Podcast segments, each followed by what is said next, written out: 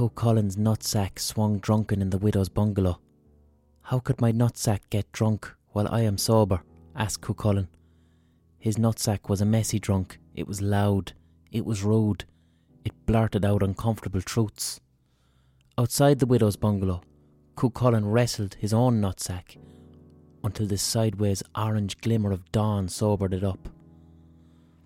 Little poem there, uh, written by Dickie Rock, that I found under a tree while I was hiking in the Burren in County Clare. And Dickie Rock, Dickie Rock has written one poem for each county of Ireland, and he's hidden a poem in, in each county of Ireland, and he's been doing it for years. And in the event of a, a united Ireland, he released them all as an anthology. So, fair play there, Dickie Rock. What's the crack, lads? Welcome to the Blind Boy podcast. If you're a new listener to this podcast, um, you can listen to this episode if you like. I would suggest going back to earlier episodes. St- go to the start, see what type of crack. Because these, they're not. Um, the podcasts aren't really sequential. But if you're coming to this podcast new, definitely delve back into the past. Without a doubt. There's two years of stuff there. You can hit any episode you want. Alright? And it'll give you a better understanding. Rather than starting right now. You cunt. So, I have been having obscene amounts of fun the past week uh, live streaming. Alright?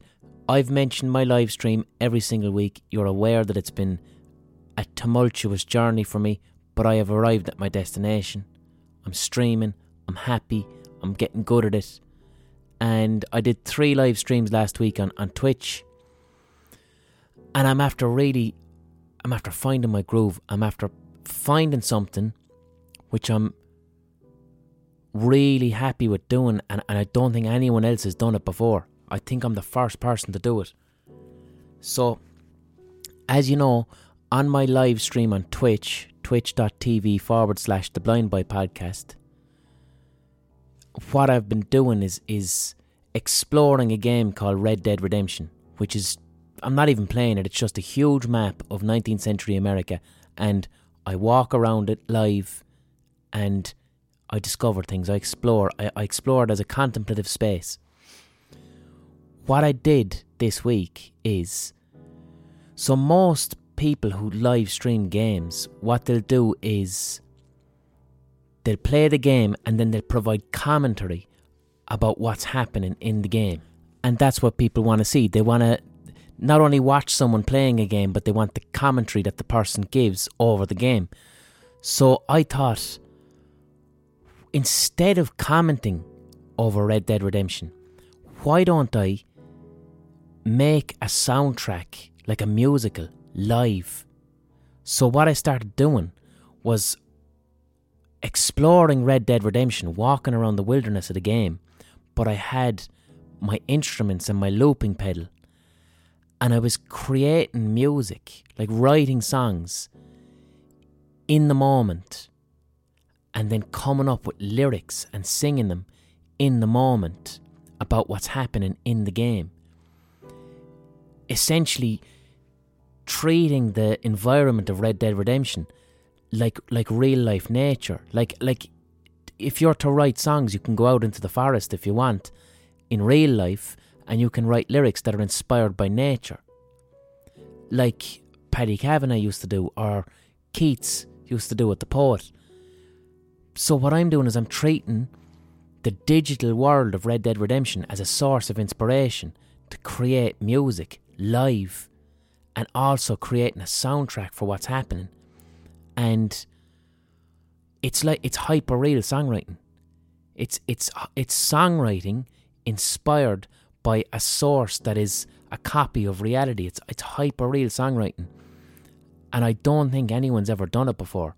I genuinely think it's a first. People make music live and, and, and do that on live streaming, and people play video games live, but I, I've never seen anyone mix the two. And I think that's a first. And I did it, and I fucking loved it. The rush of adrenaline, the pressure, it was fucking beautiful. I was able to achieve a sense of pure flow where there's no once you get the song started, there's no room for stopping or fucking up. You just go with it. So I was in, in a state of pure flow, writing songs about what's happening in the game, and I was really happy with them. And it also serves as, for anyone who's watching, it's like a guide on how to write songs. So I, I loved it. I fucking loved it. And I'm going to be doing more of it again this week. I actually can't wait. I cannot fucking wait to get back to Red Dead Redemption and write songs live. And because I was so in flow as well, I was channeling singers that I didn't know I wanted to channel. I did one song that was like it channeled an old Irish singer called John McCormack and an American or a Canadian singer called Scott Walker, and there was a bit of Jefferson Airplane as well. So I had great crack. So if you want to see it, it's on my Twitch channel. But also, I'm going to be live streaming this week, Wednesday night at 9:30, Thursday night at 9:30, and Friday night at 9:30. Twitch.com forward slash the Blind Boy Podcast. It's amazing crack, and you, you while you're watching, you can comment as well, and one of your comments might end up inspiring something that I create in the moment. I can't wait to get back to it. It's it's so exciting. I fucking love it. Um, what I'm considering too this week, now this could be crazy. This this might be a foolish decision. But I stream on Twitch. My Twitch channel is new. I've only got like 6,000 followers, which is a, a small number. And the community is really supportive and nice, and they pride themselves on, on being respectful and being sound. And negativity is shunned, and it's a, lovely environment for me to create in. But what I was thinking of doing is simultaneously live streaming not only on Twitch but on my YouTube channel which has got like 120,000 followers and on my Facebook which has got a half a million followers and I could have this audience of like 600 7,000 pe- uh, 600 to 700,000 people watching me live stream but also having the ability to comment and and this dangerous part of me wants to do it. Just like, fuck it, why not? What's the worst that can happen? The worst that can happen is absolute shitheads on Facebook will say a lot of mean things. That's a guarantee. Will say a bunch of mean things. And mean things are, are not. It's hard to have a creative space when someone's calling you a cock, you know? If someone's typing, who's this cock with a bag in his head? It's hard for me to get into the flow and enjoy things. Whereas on Twitch, people are really nice and friendly. So they don't call me a cock, they're quite supportive. But fuck it, why not, man? Live stream to 700,000 people, all of them calling me a cock. While I'm singing in, in the style of Bryan Ferry about a goat. Fuck it. So catch it this week. So, last week's podcast, lads, I it was about coronavirus, it was about the goblin of strange and uncertain times, which we are slowly but surely leaving. Um, I know I'm always harping on about wearing masks, right? And it's it's really important because wearing cotton face coverings, it's hugely important because the science is saying that if everyone wears masks, we can drastically reduce the spread of coronavirus. But I had one thought this week: people aren't wearing face masks, lad. I, I'm going to the shop um, a couple of times a week now. People aren't wearing face masks. It's just the Irish people aren't doing it. It's not being the government really aren't pressuring us to do it, and people are going, "What's the fucking point?" So when I go into Dunnes or I go into Aldi, it's usually me and two other people who are wearing face masks, and I don't think that's good enough, right? Here's a thought that you should think yourself, and also to say to somebody else if they're not wearing a mask because this broke my fucking heart. When I'm in the supermarket, I notice that mostly the people that are wearing masks are, are elderly people because they're quite at risk. If they catch coronavirus, they're, they're much more at risk of succumbing to it and, and dying than, than I am. So I was just thinking, these poor older people are terrified of going shopping, but they have to do it. If some people say, ah, they could stay at home and they could get it delivered. They're entitled to want to go to the fucking supermarket and, and exist in society. So I'm seeing these elder pe- elderly people inside in Dunnes or Aldi or Lidl, and they have their face masks on. And they're scared and they've gone through the effort of putting that mask on. But if I don't wear mine, then their effort is for nothing. Do you get me? And not just elderly people, vulnerable people, people who are Im- immunocompromised, people who are really, really scared of catching this thing, are putting the effort in and putting their mask on and having their hands covered. And the science says that even though they, they wear their mask, they're not protected unless I wear one too. So my selfishness. Now I do wear a mask, but let's say I didn't. Let's just say I'm like, fuck it, man, I want to go to Dunnes and I don't want to wear a mask. Let's just say I'm that person. I'm making very serious decisions about another person's well being. And not only am I making very serious decisions about another person's well being, I'm negating their efforts. And how selfish and unfair and mean is that? So wear a face covering. If you can't afford a mask, get a large sock, cut a hole, put it, wear a scarf, any covering that will prevent spit from leaving your mouth. Okay? If you are wearing this covering and the other person is wearing it, and one of ye is carrying coronavirus, the chances go to about 15%. If you're both wearing face coverings, there's now a 15% risk with close contact of one of you catching it. But if you're wearing no fucking mask, it's like 90%. Wear a face covering when you're going outside. Don't be worried about people thinking you're strange or thinking you're weird. When you wear a face covering, you're also you're a warrior for the cause. I wear a face covering. I walk around Dunnes. I see no one else wearing them. And I kind of say to myself, no one else is wearing a face mask. Fuck it, man. It's kind of annoying. It's itchy. Maybe I'll get away with it. Maybe I won't wear it the next time. And I say, no. Because I'm here with this face mask on and everyone looks at me and I'm the reminder to them that they should be taking more responsibility. So when you wear a face mask, you're a warrior for normalisation. You're out there as a pioneer, letting other people know I'm not insecure. I'm not worried that I'm going to stand out. I'm wearing a fucking face mask because it's the right thing to do. And you continually remind everyone it's like flying a fucking flag. So wear that face covering. Okay? A disposable cotton face covering. Be careful how you touch it. When you get home, wash it, fuck it into the microwave for a minute, leave it dry. Reusable. It's jocks for your face. It's underpants for your face. That's all it is. It's underpants for your face. It's no more complicated than that. You're holding in the pace of your spit. Okay. So I mentioned last week that I'm considering doing a mental health podcast this week and I got very positive feedback from you. People were going, please do a mental health podcast this week. So I will. That's what I'm going to do. What I'm going to do is I want to. I've done many mental health podcasts before. So, what I want this mental health podcast to be is like a refresher course.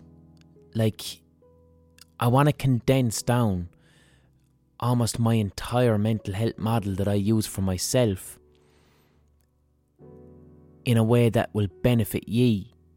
And it's even if you're even if you're one of the few people who've literally been listening to this podcast from the start and you've heard every single episode and you've even listened to the mental health episodes that I've done, even though I'm going to be retracing a couple of things you'd have heard in those podcasts, it's still fresh. This is still going to be fresh stuff. And, but sure, look, this is the. I'm, I'm going to be talking about the, the approach that I've been using for more than a decade. It's quite simple. Not much has changed. And I, I do it every single day. Every single day, it's the same process. So, and for new listeners too who haven't heard my mental health podcasts, this is for ye as well.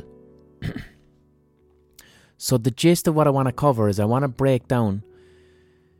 As you know, I I have got a history of depression. I've got a history of anxiety. Okay, and I'm depression and anxiety free for more than ten years now.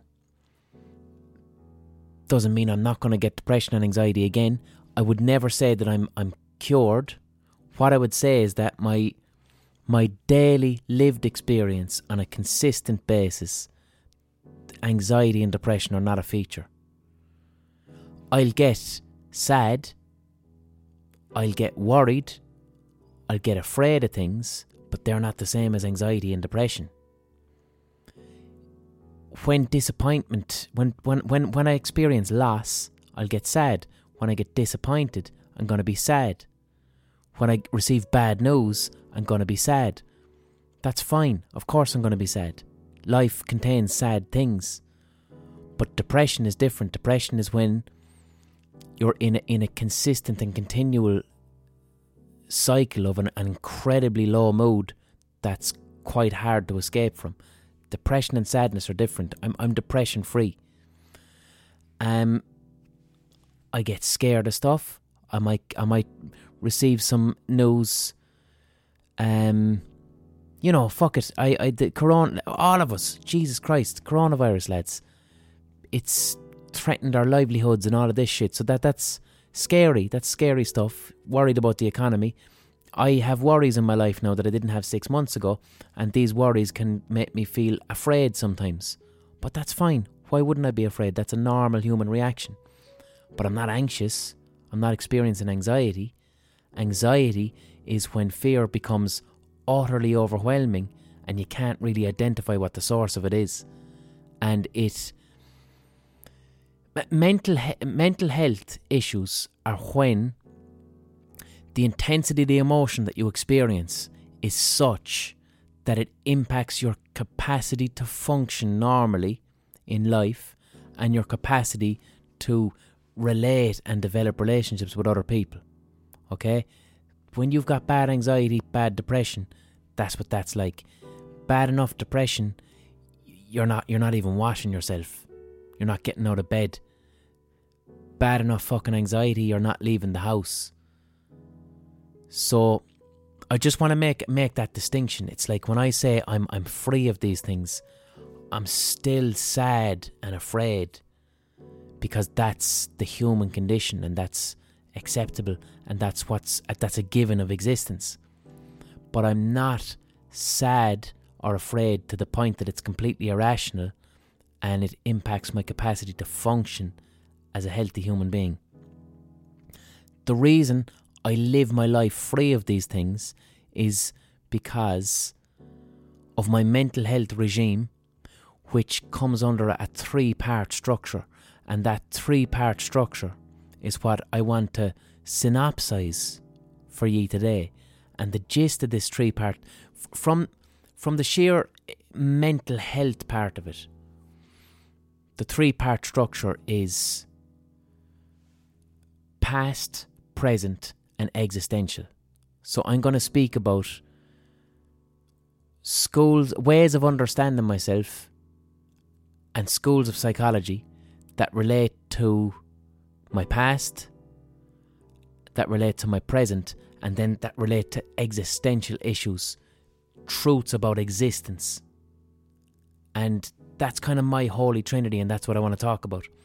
Now, aside from that, that's that's the psychology part of it. That's the self-talk, the the language that I engage in with myself, and the self-analysis that I do, and the intrapersonal exploration that I do to understand my emotions, okay, that's the three part model. That's what that's going to cover. But before I even get into that, mental health isn't, it's not all psychological.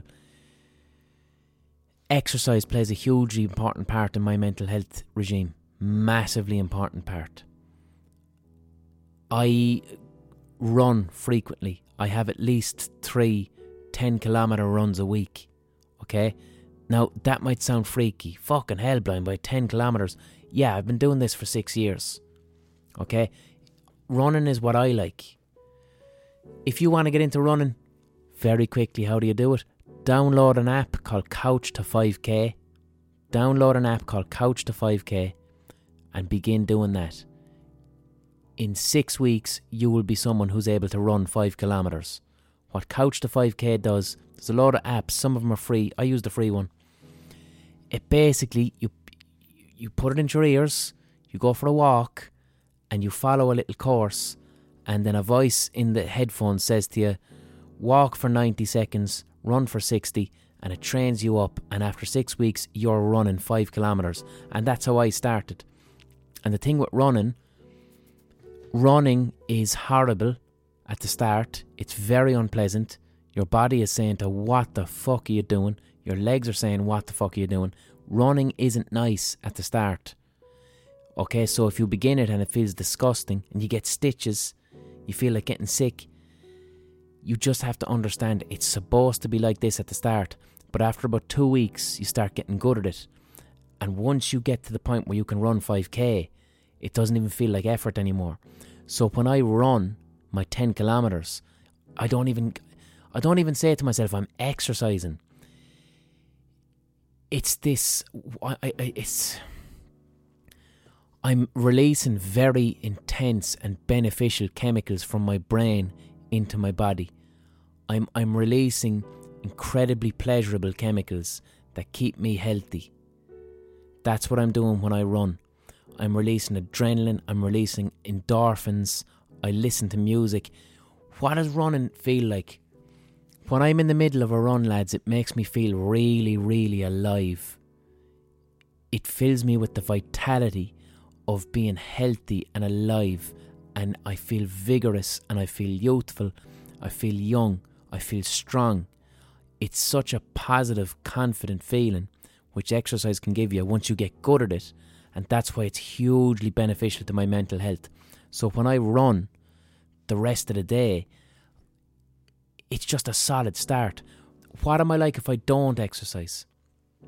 If I go an entire week with no exercise, I begin to feel lethargic. And lethargy is it's not tiredness because tiredness has a purpose to it. When you feel tired, you want to rest, you want to sleep. But with lethargy, it's different. It's like I'm awake, I've had a full sleep, yet I don't feel like I want to be active. I want to sit on this couch and I want to scroll through my phone. And when you get lethargic, right, and this is how I get when I have no exercise, when you get lethargic, you're irritable, you're grouchy, you're angry, everything is dull, you filter things through a very negative lens. If I am not exercising and I open my phone and I'm scrolling through Twitter and I'm scrolling through the news,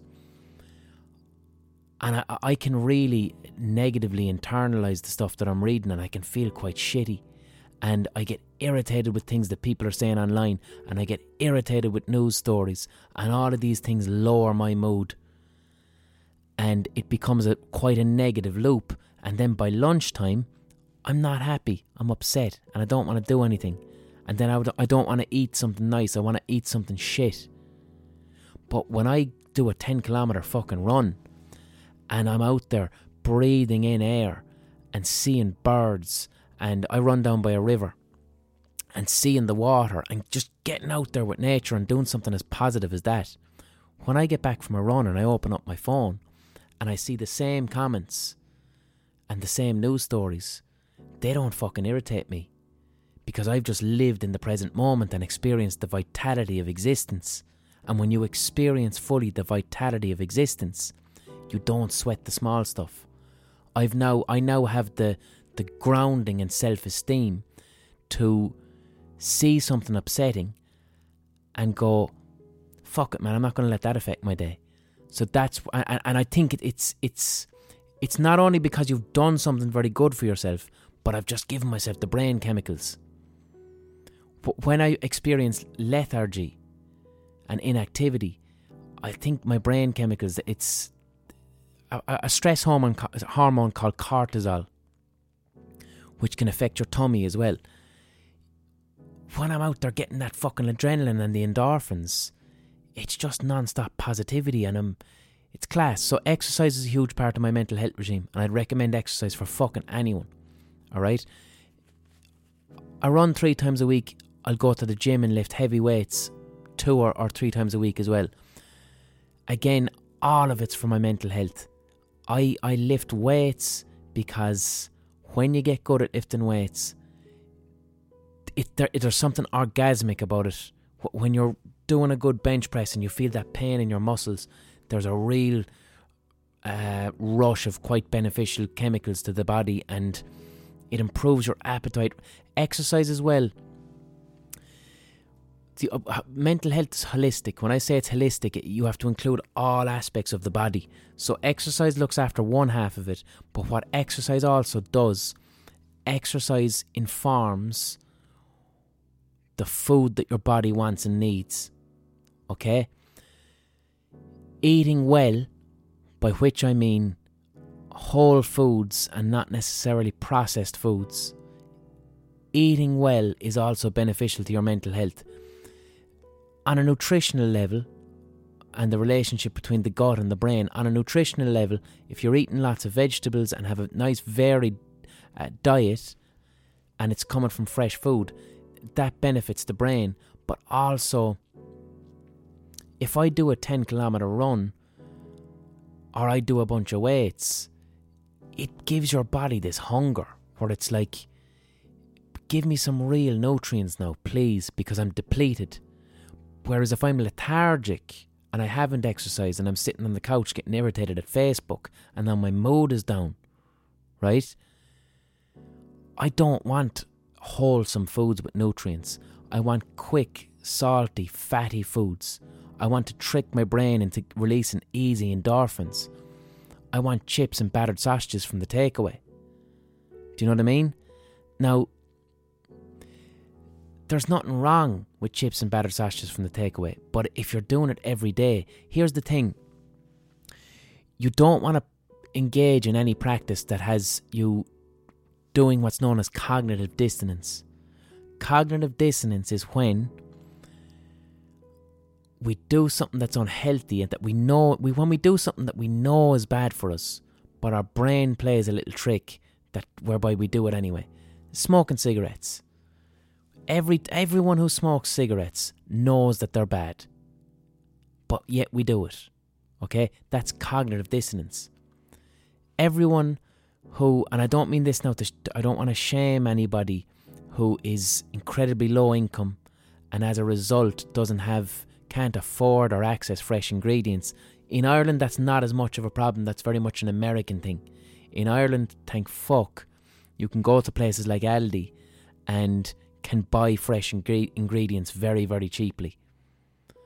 But I don't want to. Sh- I don't want to be shaming people who are eating takeaways every single day if they don't have skills to cook, or if they don't have the get up and go, or if they're in depression and they don't want to cook. I don't want to be shaming these people. What I'm saying is, most people know if you're going if you're eating if you're eating food that isn't nutritious and is overly fatty and overly salty or overly sugary, if you're doing that every single day, everyone knows that's bad for you.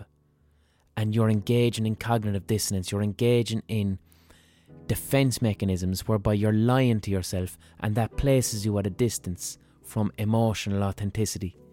Okay?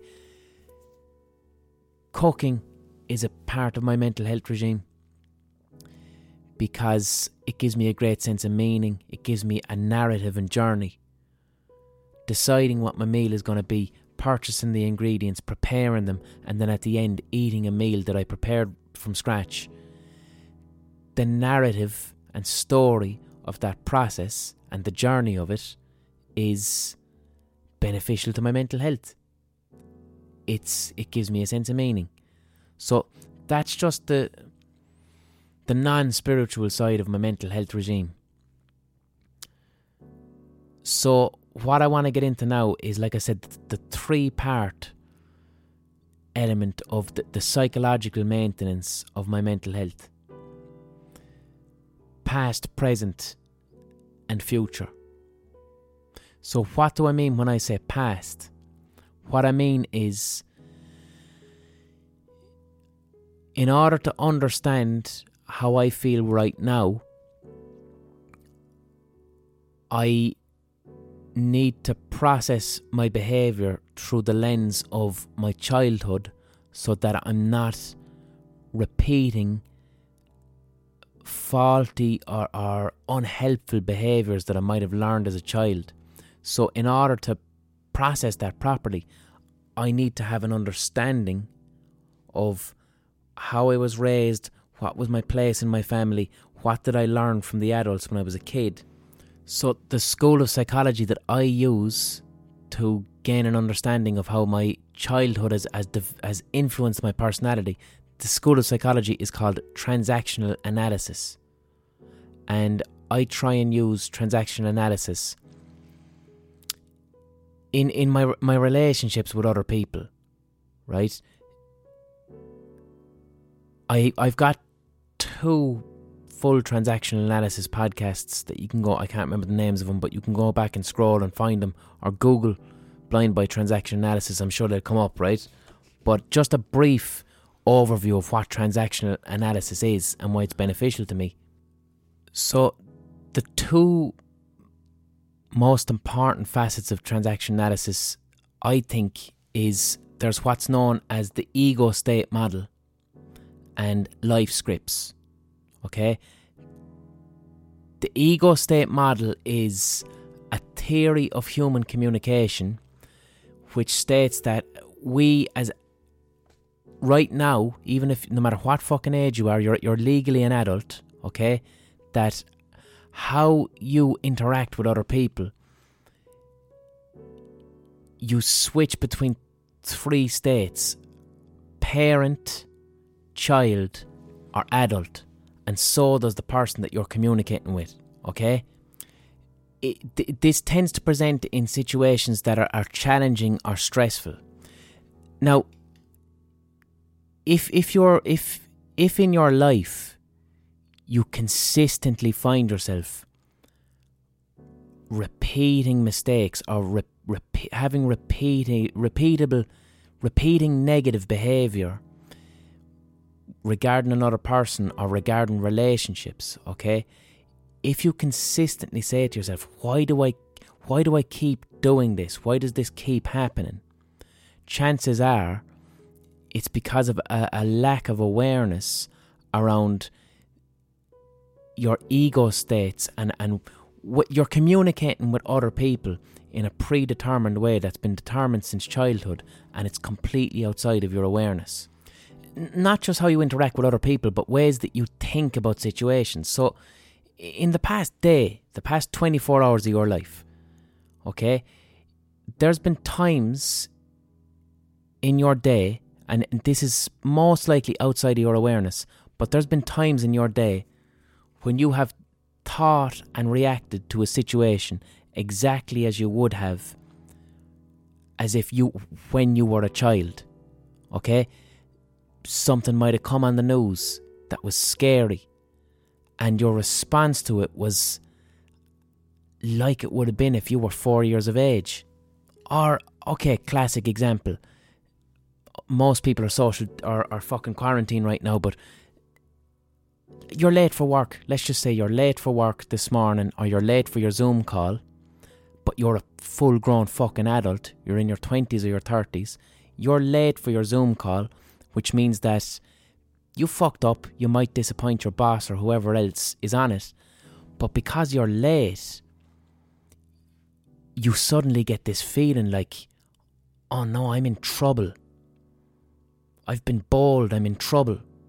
And now you're behaving to your boss on the Zoom call. You're not being honest. You might be making up excuses. You might even be lying.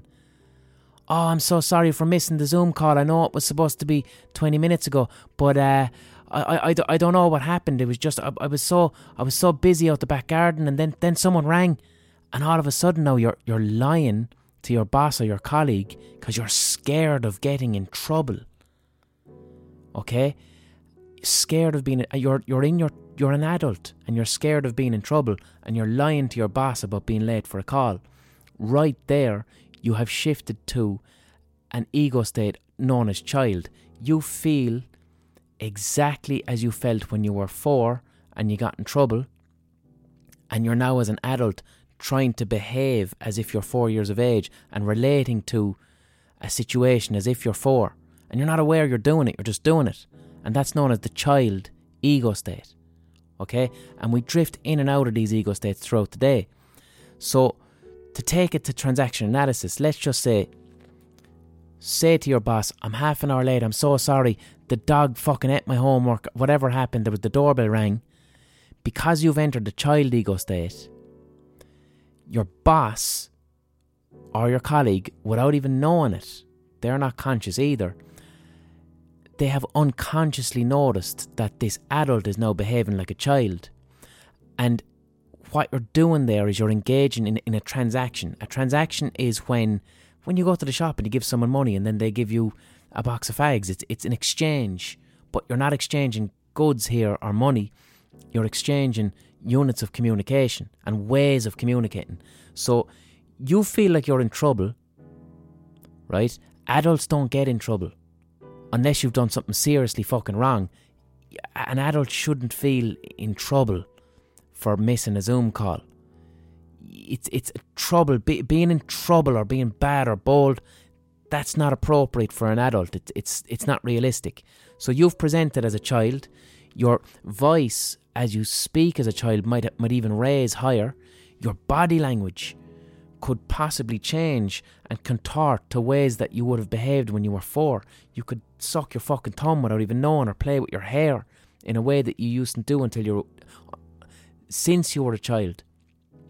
Your boss or colleague unconsciously notices this, and now you've engaged, you, you've invited them unconsciously to engage in a transaction with you, whereby they now have a choice about how to respond. They now can respond from their place of childhood or as a parent or an adult. So the parent ego state and you also spend some of your day in the parent ego state is that when you're not reacting to something as a child, you could be reacting to something the way your parent did when you were a child. So you've you've you're late for the Zoom call. Say to your boss, uh, "I'm late. I'm so sorry. I had to answer a phone call." Then the boss responds as parent, and the parent now is chastising you, and the parent is giving you what you're asking for that was oh that's so disappointing. Why are you always doing that? That's such a shame that you're that you're late for this call. And now they're they're behaving and speaking the way their parents spoke when they were a child. And they might take on the body language and tone and even use phrases or terms that their da or ma or teacher used when they were six. And now what you have here is inauthentic communication you're not aware of it. Your colleague or boss isn't aware of it. You're you're in a play. You're in you're now in a fucking play playing out a script from your past. You are speaking, behaving, thinking and relating to another adult like the way you did when you were 4. They're now thinking, relating and speaking to you the way their teacher or mother or father was when they were four, and you have inauthentic communication where nothing, no real contact is made. By real contact, what I mean is that the, the actual rational needs of the situation are not met. What are the rational needs of this situation? You're late for a Zoom call. That's disappointing. Okay? You should have been on time. You're late, but so fucking what? Okay? The rational uh, situation here is to go, I'm sorry, I'm late for this. I genuinely fucked up. I forgot about it. I actually forgot about this and I just want to apologize. I want to hold myself accountable for apologizing. That's now the adult state. The adult ego state, like I said, there's three parent, child, adult. Adult is the only one that is genuinely authentic and is based in the here and now. It's not informed by your childhood, it's not informed by your parent or a teacher that you saw when you were a kid. It's based on the right now. So the adult says, I'm so sorry for being late for this Zoom call. I put my hands up, I fucked up. When you present as adult to your boss, now they won't respond as their parent or as their child. They will respond as an adult and go, Yeah, that's a bit of a fuck up. Look, we'll get over it. What, what can we do going forward that will. How can I help you to not miss another Zoom call? And now you're having authentic contact. You're having a, a communication now where neither of you, because when you present as child, you feel anxious, you feel afraid, and you feel the feeling of I'm in trouble. Adults don't get in trouble. I've said it before, an adult should never feel like they're in trouble. They should never feel that power dynamic where they can be punished or chastised by a parent. Adults shouldn't feel like that because once you become an adult, you have this autonomous sense of freedom and security to adults get held to account. They don't get into trouble. So when you enter the child state, uh, when you're in a situation of conflict, you feel small and you feel bold and you want to lie. And then the parent, when, when, when your boss then goes into the parent state where they're going, bad boy, bad girl, you shouldn't have missed that, you shouldn't have done that, they now feel this sense of power like they're slapping your bum, but it's still inauthentic. They're not, they're not connecting with the, the real moment and it's emotionally driven, it's emotionally high, and it's an unpleasant and awkward situation to be in. It's known as a complementary transaction, and it's a bad thing. A complementary transaction is when you present as child, and then the other person complements that by presenting as parent. Two inauthentic ways of communicating, and they feel awkward, uncomfortable, and you want to get the fuck out of the situation because they're inauthentic both of you are going, why the fuck am I giving out to another adult like they're six? And then you're going, why the fuck am I behaving like a six year old to someone who's either the same age as me or might even be younger? And it feels kind of shameful and awkward.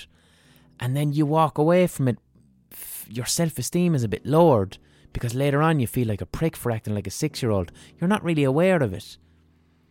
You might walk away from it most likely thinking, my boss is so mean to me. They have such power and control over me. I don't know what it is, but whenever I speak to my boss, I just get so frightened and scared like a little child, and I can't express what I truly what I truly need to my boss. Most likely it's because you're engaged in a complementary transaction. You're presenting as a six year old, you're thinking and behaving like a six year old, and they then, in a complementary way, are presenting as an as a parent, and that can never be resolved because it's so inauthentic. So, what you strive for is how can you live as much of your day as possible in the adult ego state, which isn't informed by your past and is based on the actual facts at hand of the here and now moment and your true authentic feelings. And you'll know you're having an adult interaction because it doesn't feel scary, it doesn't feel threatening, and the concept of being completely honest feels good and it feels cathartic. It feels good to go to your boss and say, like it really does feel good when you say, I'm so sorry for missing the Zoom call. I, com- I put my hands up and I hold myself accountable. I fucked up. Um, I don't want this to happen again. Can we communicate about what we can do so I'm not fucking this up again. And then your boss doesn't perceive that as, as a complementary transaction. You've just met them on the level, and then they appreciate the honesty and they're impressed by not only your honesty, but your ability to take ownership of your own fallibility. Because humans are allowed to be fallible. You're a human, you are fallible. Failure is, is a part of the human condition. So when you put your hand up and say, What's the crack? I just failed because I'm human and that's what I do, and so do you. And I'm going to admit this. Your boss then gets this sense of respect going, wow, this person's confident. They've got very high self esteem. They just quite confidently and effort- effortlessly admitted that they missed the Zoom call, they're apologising, and they're trying to accept responsibility and improve the situation going forward. The boss then goes, this feels really comfortable. I now don't feel competitive. I now I don't want to punish this person because you don't punish adults. And the boss goes, Ah, fuck it, man. Yeah, you missed the Zoom call. I'll be honest, it's disappointing. And, but fuck it, it's in the past. What can we do? Yeah, let's have a dialogue about how we can better schedule these calls so that neither of us miss these calls. What can we do there? Can we have a look at the calendar? Maybe you can uh, set a reminder in your phone. And now you're having this non threatening conversation, and the problem's getting solved. And it actually, it's straight, it's authentic communication. And then you, once it's finished, you actually walk away from it feeling better. That builds your self esteem. Your, your sense of self worth grows from those type of authentic interactions. But if you go about your day presenting as a child and all the frustrations and powerlessness of being a child, or instead, if like the other tra- complementary transaction too with the boss, and this is where you think can get really toxic. You're late for the Zoom call. You present as child. I'm so sorry for missing the Zoom call. Um, the doorbell was ringing and I got a phone call and I don't know how it happened and I'm so sorry. And you're lying and making up excuses. And you've invited your boss for a complementary transaction. Maybe they don't go for their parent state and instead they go for child as well. Because that can also happen. When you present as child, the other person can present in their ego state as child as well. And now two children are talking. And what do children do? They throw tantrums.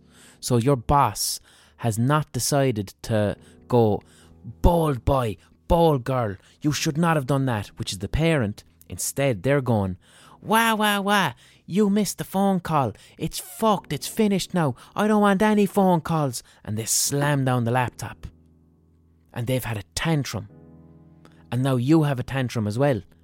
And again, that's an inauthentic way of communicating with another human being. Now you've got two adults having a tantrum, highly emotive, hurting each other. And that also lowers self esteem. So, that right there is transaction analysis. That's a brief synopsis and transaction analysis. We go about our days uh, relating to other people, informed highly by how you were as a child or how parent figures were around you, and we ape these behaviours when we're in stressful situations. So, what you need to do is to understand what your childhood was like, what was your relationship with your parents, what type of child were you, how can you bring that into your awareness and know when you're entering a child or a parent state and instead tr- make the choice to go, no, no, no, no, I need to behave in the here and now. I am an adult. Adults don't throw tantrums and adults can't get in trouble. What are the facts at hand? How can I take accountability if I'm actually, because an, an adult, someone in the adult state, they 100% know when they are wrong and they 100% know when they are being wronged. Because if you're in the child state as well, you you can think that someone's being mean to you and they're actually not. You can be like, this is so unfair, like a child. But when you're in the adult state, you actually know when someone is crossing your boundaries. And you know when you've crossed someone else's boundaries. And you have no problem going, hold on a second, buddy, that's unacceptable. Or saying, I behaved unacceptably and I'd like to hold myself accountable and apologise. That's transaction analysis. That's what I try and use when I can. That's one part of my mental health model. Another part of transaction analysis that, again, I have other podcasts where I go into this shit in detail, but like fucking life scripts. We can form scripts for ourselves at a young age about the type of people we are, and how our lives are going to be. So, very simple. Let's just say at a young age, you decide that you're a loser who can't succeed. And at a young age, by uh, whatever interactions you have in school and your peers around you, you simply decide, I'm not meant to be successful. And you decide upon this at four years of age. And this is your entire view. You look at other people being successful or other people following their dreams, and a little voice comes up every time that says, "No, no, other people, that's them. They're successful, not me. No, no, that's not meant for me. That's known as a life script.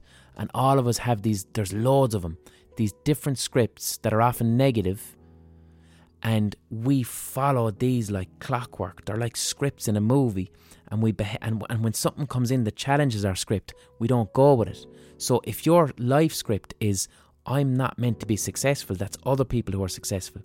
When, when situations present themselves to you where you have an opportunity to, for success, you will self sabotage and fuck it up for yourself. So, our responsibility is to become aware of what our life scripts are and then write a new one. Right? Because you're a fucking adult. And once you become an adult, no aspect of your childhood can define your fucking life. You, you, can, you have complete freedom as an adult. Nothing that happened in your childhood defines who you are as a person. So that's transaction analysis want to hear more about that, there's two or three podcasts about it. I'm gonna do my little ocarina pause. Holy fuck, 50 minutes. I didn't. I, that was a good rant. If I'm at 50 minutes, Jesus. So I'm gonna do the ocarina pause, which means a digital advert will be inserted. Um, I don't know what the advert would be for. I don't put the adverts in. Acast put the adverts in. I do a little musical interlude so that you don't get shocked by an advert. One thing I want to currently, right now, if you're listening to this podcast right now as it came out, I made a little advert. So what Acast do is that I'll make an advert for Acast for my own podcast. And this will play on other podcasts and it'll be like, How are you getting on? I'm blind boy listen to my cool podcast. Like that, right? But for some reason it's been playing on my podcast. I don't know why. Which I kinda like. I think that's cool. An advert for my own podcast on my podcast. But I didn't think it was going to play on this podcast. And Acast asked me, Can you synopsize who you are and what your podcast is very briefly? So I did. One thing I want to address, just in case, only one person said it to me. Only one person said it to me. But if one person said it, that means several others are thinking of it. In the advert, I refer to myself as, I can't remember the other things, but I refer to myself as an academic. And one person said, "How are you? How, how are you to be calling yourself an academic?" I I have a master's degree in uh, critical theory, basically around art history, right? And I've also done in times when I've been stuck for money, I've done the odd bit of lecturing work, working in academia. So it's okay for me to call myself an academic. However, I do not consider this podcast to be academic. It is not an academic podcast. When I speak about art, I'm not speaking about it academically. However, you're listening to somebody with a fucking master's degree in what they're talking about, but I'm not speaking about it. Um, I don't speak about art with academic rigor. If I was to do an academic paper, it's going to be the tone of it would be quite different to me speaking the way I speak about art. All right, so just to clear that up. So here's the ocarina pause. I'm not going to use an ocarina this week. I'm going to use a shaker. Very peaceful sounding instrument.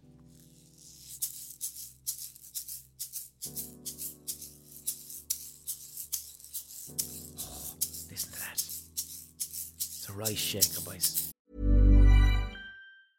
Ever catch yourself eating the same flavorless dinner three days in a row? Dreaming of something better? Well, HelloFresh is your guilt free dream come true, baby. It's me, Keke Palmer. Let's wake up those taste buds with hot, juicy pecan crusted chicken or garlic butter shrimp scampi. Mm. Hello Fresh. Stop dreaming of all the delicious possibilities and dig in at HelloFresh.com. Let's get this dinner party started. Millions of people have lost weight with personalized plans from Noom, like Evan, who can't stand salads and still lost 50 pounds. Salads, generally, for most people, are the easy button, right? For me, that wasn't an option. I never really was a salad guy. That's just not who I am. But Noom worked for me. Get your personalized plan today at Noom.com. Real Noom user compensated to provide their story. In four weeks, the typical Noom user can expect to lose one to two pounds per week. Individual results may vary. Does that go from left to right or is that mono? Ah, I like that. That's hot stuff. That was the shaker break. um, there would have been an advert for some shit there. Maybe my own podcast. I don't know. Uh, So this podcast is supported by you, the listener, via the Patreon page, patreon.com forward slash the blind boy podcast. Um, I am living in the shadow of the coronavirus, as are you. Even though things are slowly returning to normal, it's going to be a long, long time before I can do a gig again. Mm, I don't know how long, alright? I'm not going to say how long. I don't. Gigs were a huge part of my income. It's now gone. I can't do fucking gigs anymore. I can't do television anymore. Massive part of my income is gone. So I rely solely upon this podcast for my fucking income. This is my full time job. So all I'm asking, if you listen to this podcast and you get something for it, please pay me for the work that I'm doing. The price of a pint or a cup of coffee once a month is all I'm asking for. Pay me for the work I'm doing, please, if you if you can afford it and you're getting enjoyment fr- from it. Another reason is I love making this podcast. If you're coming to this podcast to listen to it, it means that there's something unique about this podcast that you enjoy that you're seeking out. The reason this podcast is the way it is and that I have so much creative freedom is because I'm not beholden to any advertisers. I get the odd advertiser, but I can absolutely tell them to go fuck themselves.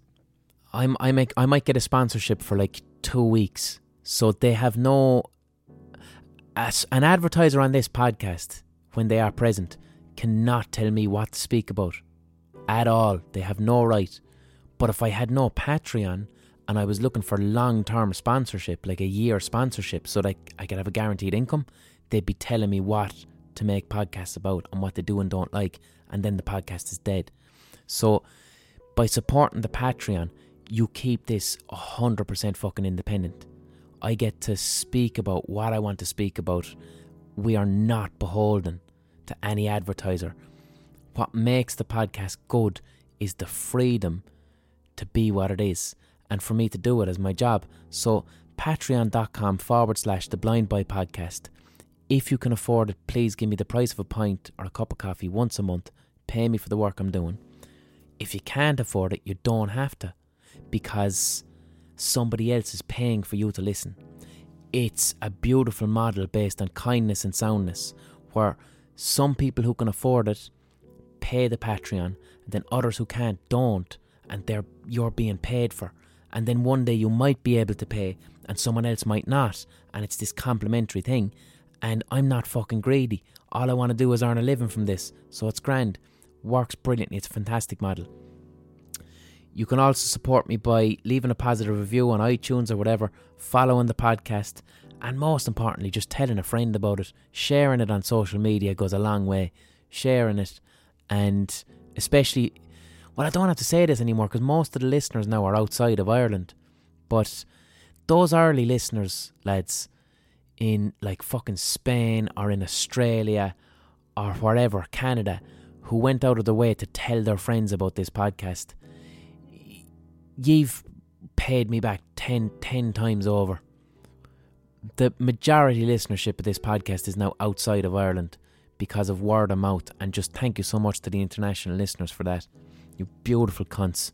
So, the second part of my mental health model, like I said, there's three parts past, which is informed by transaction analysis, which I mentioned before the little break there. Now, present. What do I mean by present? Present for me is cognitive psychology. Okay? I'm going to try and give the briefest possible overview of this that I can. So, cognitive behavioral therapy is like the applied manifestation of cognitive psychology, and and what it kind of what it is, CBT for short, not to be confused with cock and ball torture, because when you Google CBT, you'll get photographs of dicks in leather parachutes. But there you go now. I've just ruined that lovely little mental health podcast there, which could have been shown to a child I threw in a bit of fucking balls and cocks. Fair play, blind boy. So anyway, look, CBT, lads. Um,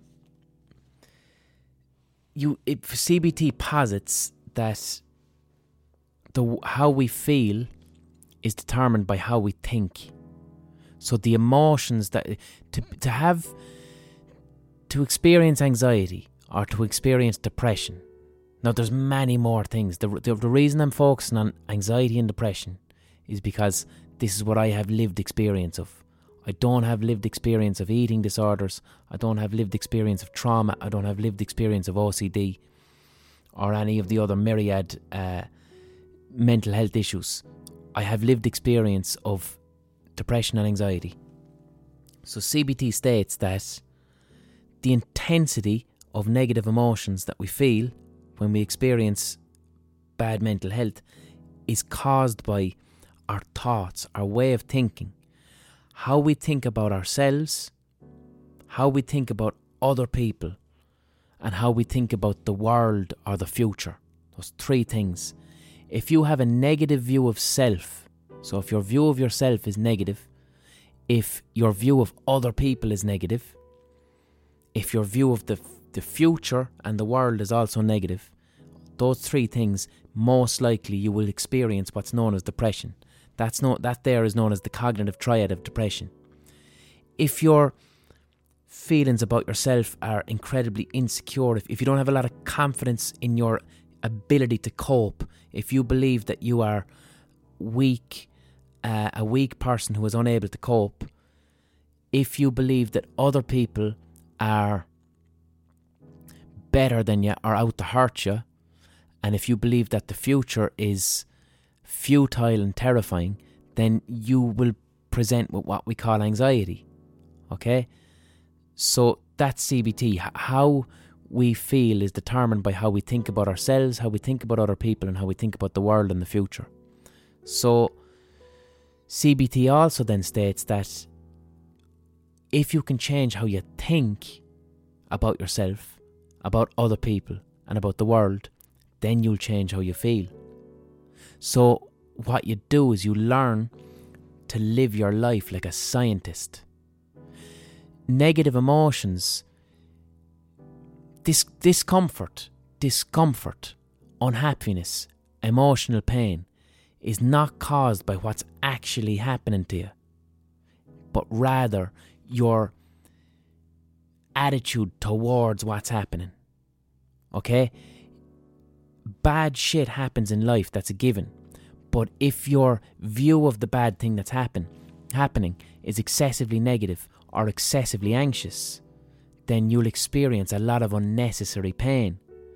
Whereas if you view a bad thing that happens and view it flexibly and rationally, and you correctly evaluate how bad it is and correctly evaluate how much of a threat it is, and you, you like a scientist, rationally, then the intensity of negative emotions that you'll experience as a result of it are going to be minimized and you're less likely to experience depression or anxiety. That's CBT, cognitive behavioral therapy. And CBT teaches us to retrain, retrain how we think about ourselves, how we think about situations. CBT follows a simple ABC model.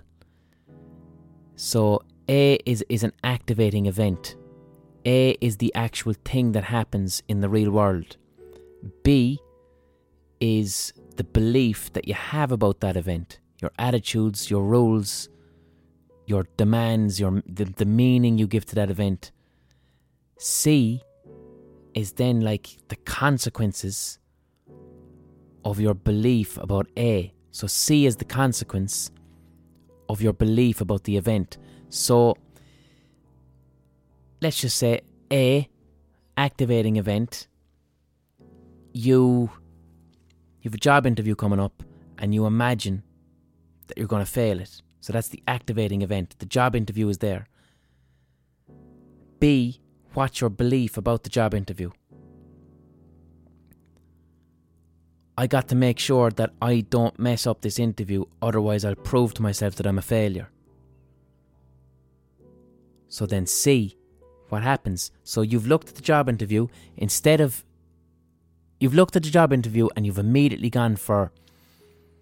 I'm gonna fuck this up, I'm gonna fail, and I have to make sure that I don't fail it. And now it's become this massive thing not only have you told yourself you're going to fail, but you've said that you absolutely must and can't fail it. And if you do fail it, you're definitely a failure as a human being. A big load of pressure. Your belief about the activating event is highly irrational. So then what's the consequences? What's C? you experience intense anxiety. The job interview is no longer simply about getting a job or not getting a job. It becomes you failing as an entire human being, which is terrifying, and then rightfully so, you experience terror. You become incredibly fucking anxious. And then how does that what does that do to your behaviour? You get an anxiety attack. Or it might fuel addiction. You might start drinking to try and get rid of the anxiety attack. So what happens instead? The thing with the ABC model is that A is always the same.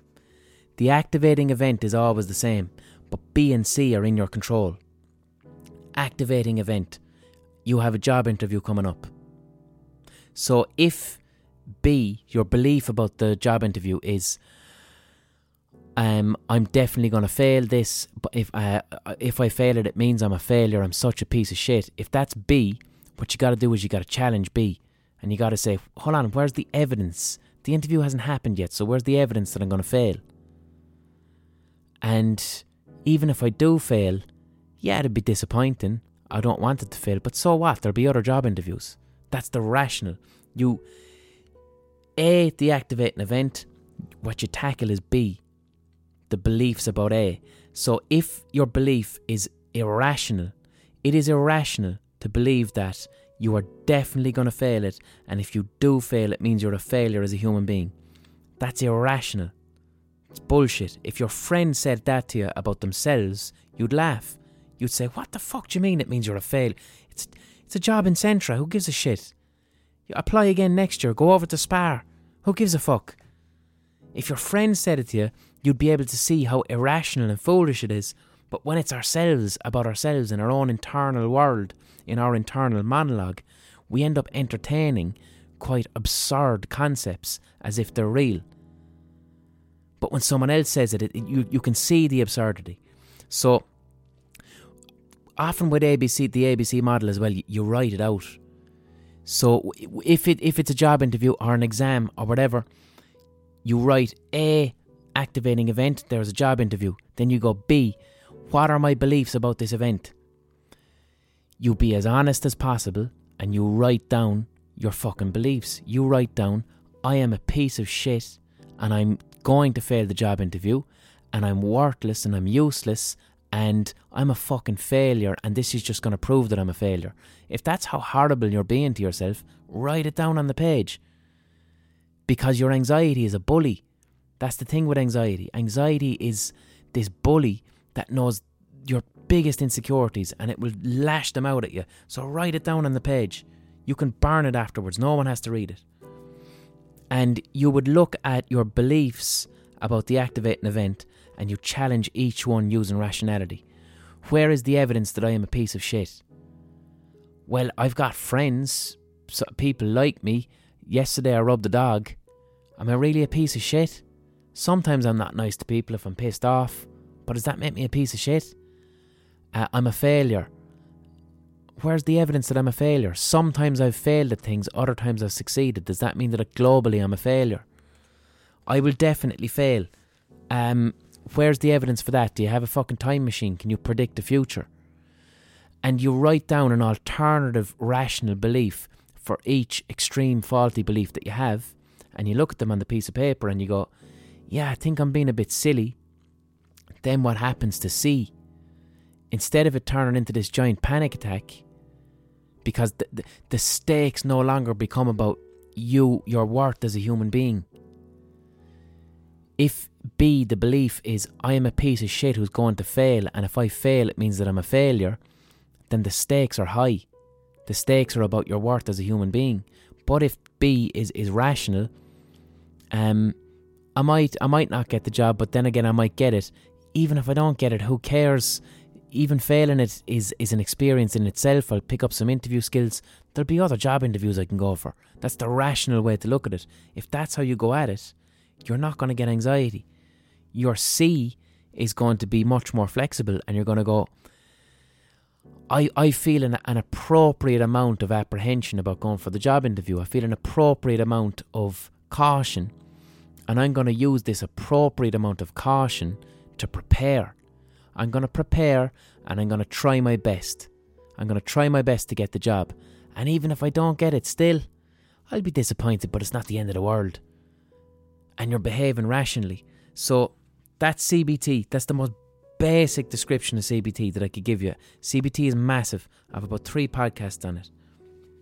That's the most basic description. The goal with CBT is, like I said, in the early stages of it, you're literally writing down on paper A, B, C. What's happening? What is my belief about what's happening? What are the consequences? After time, you don't need the sheet of paper anymore. Your the neuroplasticity of your brain will retrain how you react to situations, and then you start to live a life that's free of anxiety or free of depression. Another big thing in all of this, lads, is uh, self worth, self esteem. How how you evaluate and view yourself. Okay, so in general, what you need to understand is no aspect of your behavior can define your worth as a human being.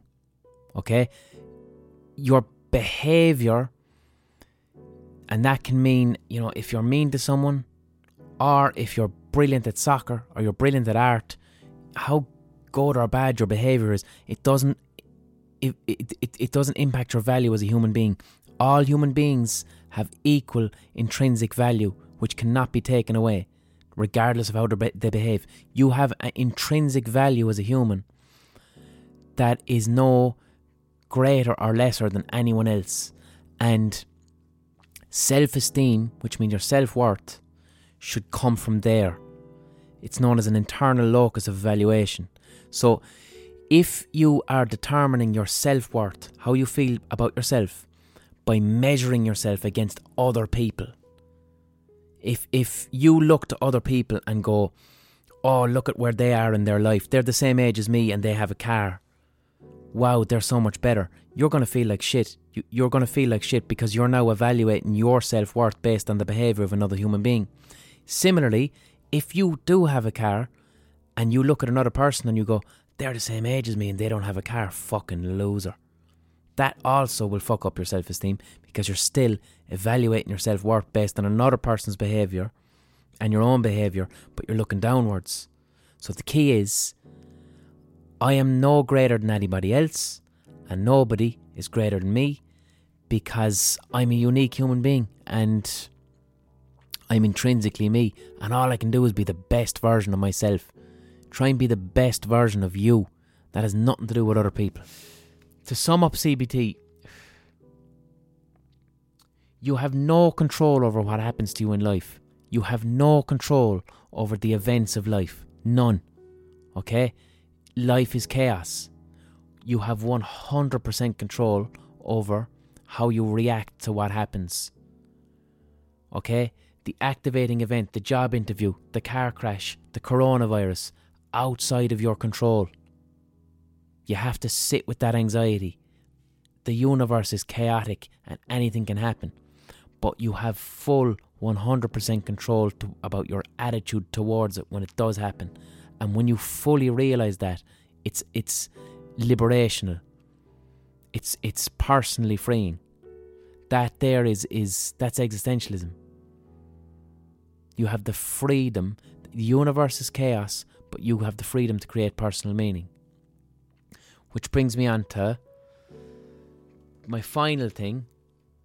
So we had past in my three part model of mental health for me, we'd past, present, and then the third is the existential and spiritual. When I say spiritual, I don't mean religious. Spiritual is just consciousness. It's just that like what what the fuck is what is all this? What the fuck is this? What is life? What the fuck is this? That's spiritual for me. It's it's the awareness of what the fuck is going on here. This is mad. And existential is the same thing. It's it's existential is, is how you think about existence. And my general existential philosophy that I use as part of my mental health regime to to to because you can experience existential anxiety, and existential anxiety is the anxiety of being aware that you're alive and you live in this mad thing called life and you can't comprehend what the fuck it is and what the point of it and why it exists and what the hell is going on Am I living in a giant computer? What's going on? You get ex- existential anxiety. And for me, what I do is I try and live as, as much as possible in the present moment. That's the only reality that I can be certain of, is what's happening right now in the here and now. And I try and live in the here and now. I, I try as best I can. I try and do it by having emotional awareness and being mindful. What is mindfulness? You hear mindfulness and that a lot, it gets thrown around the place. Mindfulness is important. A lot of our lived experience on a day to day is worrying about shit that has already happened or worrying about stuff that hasn't happened yet. And a huge amount of our the experience of being alive is you, it's it's it's kind of an autopilot. It's like when when you get into a car and drive, and you could be an hour in the car, and all of a sudden you're at your destination, but you've forgotten the journey. Life can sometimes be like that, and it fucks with your perception of time because you're on autopilot with other people, with yourself walking around, and you're just in this continual motion of, of negative thoughts that are centered mainly around worry regretting what, what you've done or worrying about what's going to happen, and none of it experientially happening in the here and now, the right now. And the thing with that is that can create um, suffering and sadness and confusion. So, for mindfulness, I haven't meditated in a while. I'm going to be honest. I haven't meditated in a while. and I need to get back to it. I I meditate. I try to. I, I, I fell off but I used to meditate every day for 10 minutes. Meditation is fucking fantastic. Unless if you if you have experienced body trauma at any point in your life, that could either be through abuse or even a car crash. Med- you have to be cautious around medita- meditation if you have experience of body trauma, by which I mean psychological trauma that could be rooted in, in, in, in a physical symptom. If it was a car crash, for instance, car crashes are frightening, terrifying experiences. If you had an injury to your fucking knee, when you meditate and you do a body scan and you're really meditation is all about going deeply internal and closing your eyes and thinking about your shoulders and thinking about your knees and visiting parts of your body that you just don't think about on a day to day. You forget about them. Meditation asks you to do that to ground yourself if you have trauma rooted in a body part, it can come up and it can be unhelpful, we'll say. So meditation isn't for everybody. But I meditate. I went through a period of a lot of meditation because it allows me to check in with my emotions deeply in the here and now to understand what the fuck am I feeling right now. And I could be carrying around resentment, anger, jealousy, harbouring them in my body as a tension in my shoulders, or a grit in my teeth, or a clench in my fist, and being completely unaware of them, and holding on to this negative energy, and that then informs how I relate to other people. That means I'm snapping at people that I love. I'm being rude to them. I'm being aggressive to them. Because I have an unowned anger in my body that I'm not consciously aware of, and it, I'm the lion with a thorn in its fucking paw lashing out at people, but I don't know the thorn is there. And meditation allows us to find the thorn. It allows us to explore what the fuck you genuinely feeling right now. Can you take a, ve- a very deep space to go inwards and see what's going on for me? Is there a little bit of anxiety in my belly? Is there fear in my in, in my forehead? That's meditation. Simplest way to do meditation there's an app called Headspace. I know you have to pay for it. A couple of the meditations are free. I wish they'd fucking sponsor me, the cunts, because the amount of times I've mentioned them. You greedy cunts. Headspace. Give me a sponsor, you pricks. Headspace is uh it, it it's it's just a very good meditation app, alright? I find it to be the best. There's a lot of meditations on YouTube. Some of them, before you know it, they start talking about fucking angels and goblins. You know, you have to be careful. Headspace is good, solid mindfulness meditation that's influ- influenced by Buddhism, but it doesn't get religious. So I do recommend Headspace. Um, so another way to practice mindfulness is you don't have to be meditating. next time you're eating your dinner, next time you're washing the dishes, do it mindfully. By which I mean, don't allow yourself into autopilot where you're thinking about the future or thinking about the past. If you're washing the dishes, really notice the warm, sudsy bubbles on your fingers. Listen to the clank of the ceramic dish. Listen and feel as you rub the dishcloth and dry the fucking plate. What does it feel like? The weight of the plate in your hand as you gently drop it into the fucking the drying rack. And every movement of your body, the smells, the sounds, the tastes of washing the dishes, you're aware of every single bit of it and you're living in the here and now. That's how you practice this. Practice mindfulness on a day to day basis and it'll improve your mental health. And the final part, lads, of the existential slash slash spiritual part of mental health that I use is I acknowledge and accept that pain, suffering, disappointment are parts of being alive that can't be avoided. Okay? Because we spend a huge amount of our lives trying to avoid suffering, to pretend it doesn't exist, to resist it. And the fact of the matter is, bad shit happens, hurtful things happen. You will be rejected. Someone you love won't love you back. Someone you care about deeply is going to die. A pet is going to die. You might be. A huge tragedy might fall upon you. I hope it doesn't, but it might fall upon you tomorrow. This is life. We don't know what life is. We don't know what the fuck it is, but it contains guaranteed pain and suffering. But it also contains, it's mostly unnecessary suffering. Okay? The universe will throw tragedy at you and will throw disappointment at you. But if we're being really honest, the vast majority of the actual pain we experience, it's not caused by anything that's actually happening. It's caused by our, our view and belief about it. Most of the sadness that you feel, it's it's not because something happened. It, it's because your thoughts are fucking negative. You're live you're you're worrying or angry. You know, you're dedicating entire days to an imaginary argument with with with a, with a friend. You know, you've got a friend who take it back to the start of transaction analysis. You have a friend whenever you're around them, you feel small, you can't express yourself because possibly you're behaving as a child and they're behaving as a parent. And every time you leave a conversation or have an argument, you feel disempowered, and then you're spending days on your own fantasizing about winning arguments or fantasizing about punishing them. That is that's unnecessary suffering. That suffering doesn't have to exist. That's not the inevitable suffering of human existence. That's not it.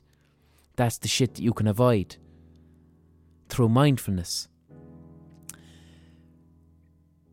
But the inevitable suffering, pain, disappointment, rejection, those are the price that grief, loss. That's the price you pay for things like love and beauty and the fucking sound of a river and the smell of leaves and the the hug from someone you love. These are all and and creating and appreciating art and beautiful songs and all the one a lovely fucking dinner, a nice restaurant, the first sip of a fucking freezing cold pint. Do you know what I mean? That's the beauty of human existence, and it, it, it's it's the price you pay for, for disappointment and pain, and and it's it, there's a some type of weird balance going on. I don't know what it is, but accept that pain that pain and disappointment will happen, but most but understand when it's unnecessary suffering. That's all I can say. It's that's 80 minutes. Um, catch me on Twitch, alright? Catch me on Twitch and watch me writing songs, hyper real songs in, in a digital cowboy environment as an act of, of art, alright? I'll catch you next week. Um, Ever catch yourself eating the same flavorless dinner three days in a row? Dreaming of something better? Well, HelloFresh is your guilt-free dream come true, baby. It's me, Keke Palmer. Let's wake up those taste buds with hot, juicy pecan-crusted chicken or garlic butter shrimp scampi. Mm. Hello Fresh. Stop dreaming of all the delicious possibilities and dig in at HelloFresh.com. Let's get this dinner party started.